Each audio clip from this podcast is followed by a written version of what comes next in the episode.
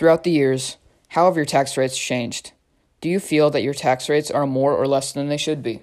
Hello, and welcome to a podcast where I will discuss how the tax rates for Americans have changed over the past several decades, but also why they have changed. I'll be doing this with my partner, Brian. Greetings, everybody. I am Brian Plummel, and we will be covering the changes of tax rates, as well as its many specific types, such as marginal and income tax rates. In 1953, the federal marginal tax rate in the United States was a whopping 91%, but in just 36 years, it dropped all the way down to just 28%. Hey, Brian, can you please explain what marginal tax rates are? Marginal tax rate is the amount of additional tax paid per every additional dollar earned. Given that, can you please explain the history of the changes in the marginal tax rate? Yes, during Dwight D. Eisenhower's administration, the percent ceiling rate went from 91% to 70%. In the 1980s, President Ronald Reagan and his conservatives revolted, causing the top income tax rate to plunge to 20%. As huge deficits grew, Reagan's successor, George H.W. Bush, felt compelled to increase that top tax rate to 31%, and the administration of Bill Clinton increased that top rate to 39.6%. But in the new century, George W. Bush revived the Reaganite tax logic. This dropped the tax rate to 35%, and Bush became the first American president to cut taxes on wealthy Americans in a time of war. Basically, what this means is that the top tax rate for the wealthy has changed dramatically over time, at certain points, dropping 21% between just two presidents. This can relate to marginal analysis, which is comparing additional output to the input and deciding whether or not to add one input for one output. Economists and government leaders use this to decide if they should produce more output. Ideally, additional output is larger than the input needed. The data about tax rates have changed through presidents, relating to the marginal analysis because George Bush saw how the budget deficits grew from Reagan's low tax rate and used marginal analysis to see how much additional tax he wanted to increase by, which ended up being 3%. In any situation, economic situations are made due to scarcity. This is prevalent here, where these presidents made their decisions due to the scarcity of money in the government's budget. George Bush made this decision that no president has ever done before, which was to drop the tax on the wealthy during the war.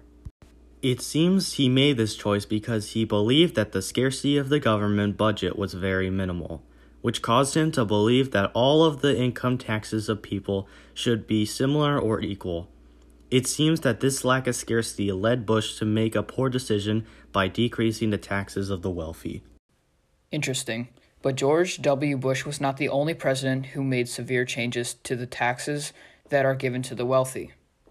Before we discuss another president who made tax changes, let's take a moment to discuss another interesting topic war. War plays a huge role in economics. War also impacts many people. So give it a listen. The podcast is from Arash Hosseini and Ryan Deem.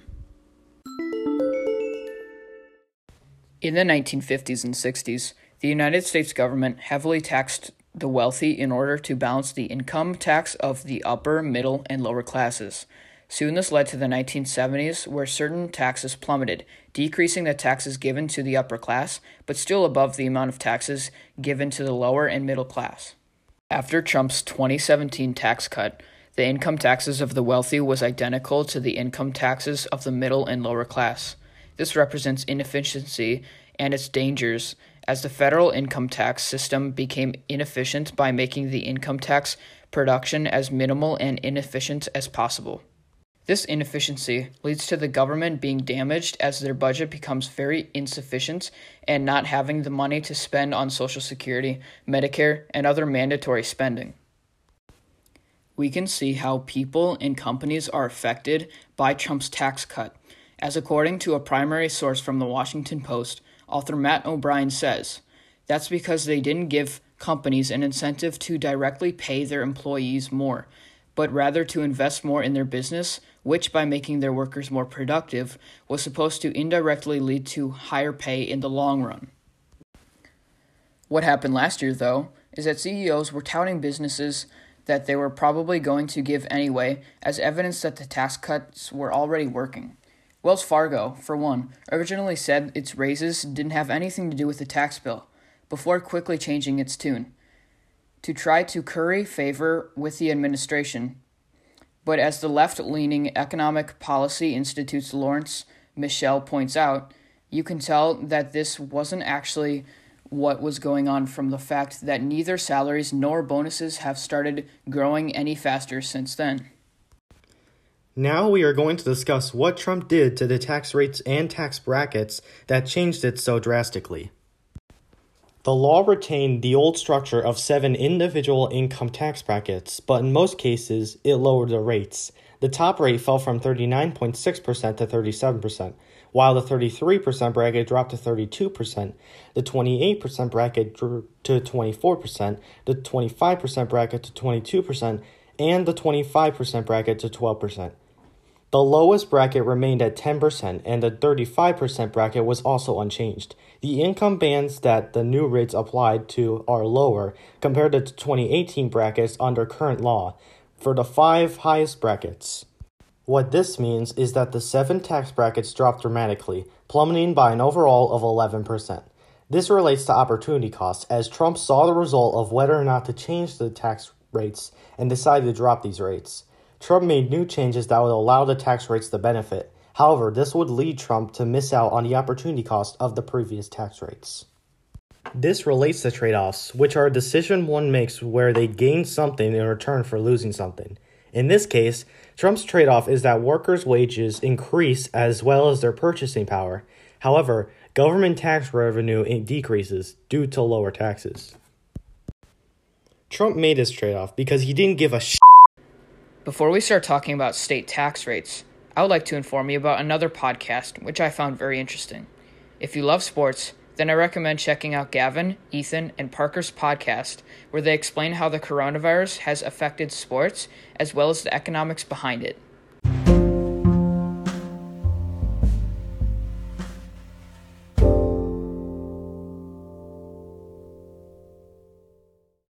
Even though presidents were the main factor that changed tax rates, states were soon given the freedom to decide the price and range of their income tax rates.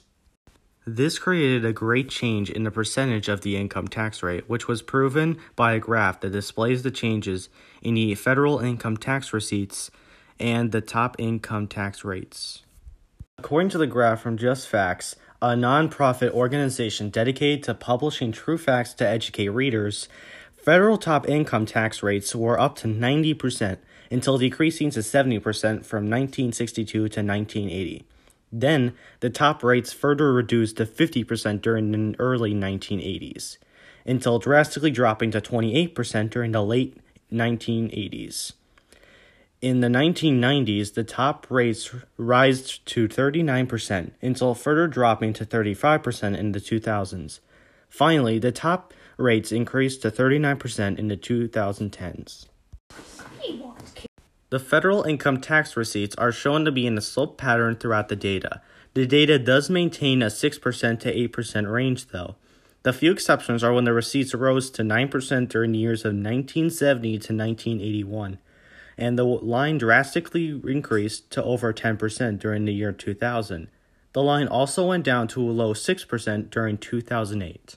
We can see how this graph relates to supply and demand as the government uses the contractionary fiscal policy and expansionary fiscal policy in order to speed up or slow down the economy by using spending cuts and increasing or decreasing taxes.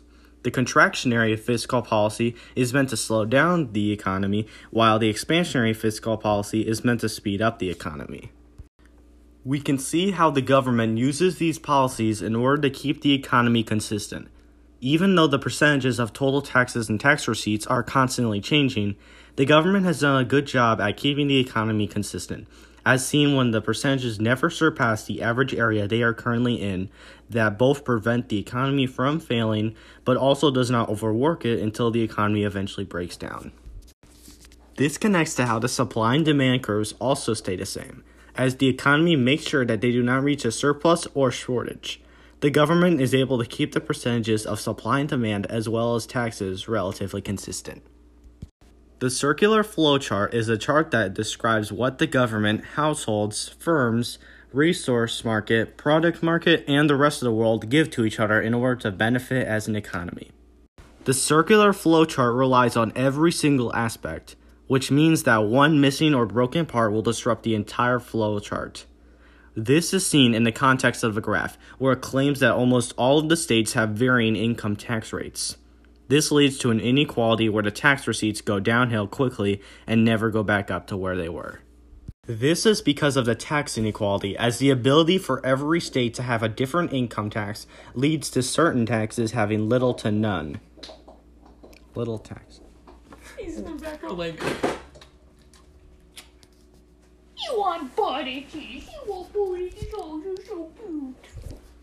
This is because of the tax inequality, as the ability for every state to have different income tax leads to certain states having little to no taxes.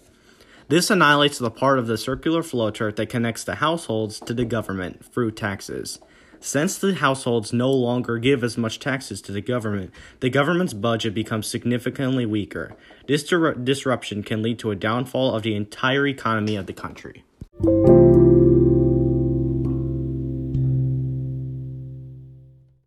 So, because of this tax inequality, can you give us some statistics about the taxes given to the upper class?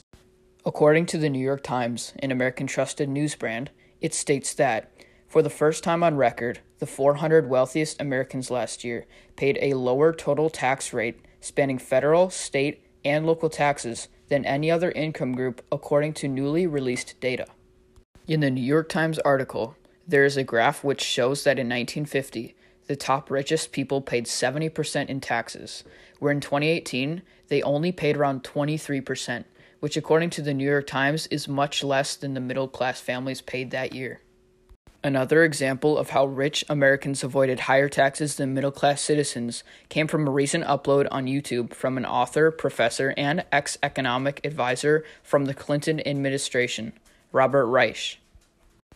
In this documentary, Inequality for All, there are videos from people being interviewed saying what their taxes were, and if you listen close enough, you'll be able to hear the difference in tax for the high class to middle class. The first two speakers, as well as the fourth, are high class individuals, where the third speaker is a middle class citizen.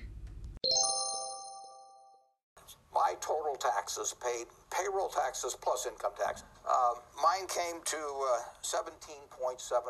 The average for the office was 32.9%. There wasn't anybody in the office from the receptionist on up that paid as low a tax rate.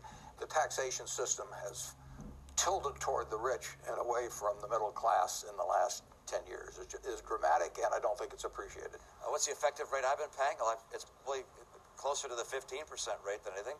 Mr. Romney's income taxes were finally posted, and he paid 13.9%. Nancy and I paid 33% or more in the 30s, and I find that atrocious. I paid 11% last year on an eight figure income. Over the past 70 years, presidents, the government, people, and even states have changed the tax rates. This has led to a major tax inequality where the formation of an upper, middle, and lower class have been created, along with their own individual tax rates. There are also many effects and results of these tax rate changes, which can, unfortunately, lead to inefficiency, the loss of important opportunity costs, poor trade offs, and disruptions to the circular flow model.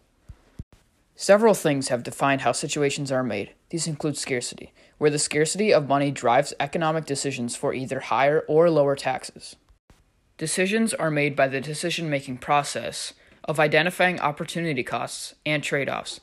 An example being Trump's tax cuts, where he gives absolutely no f- Tax changing decisions are also made by incorporating supply and demand and how to either slow the economy down or speed it up by using either contractionary fiscal policy or expansionary fiscal policy.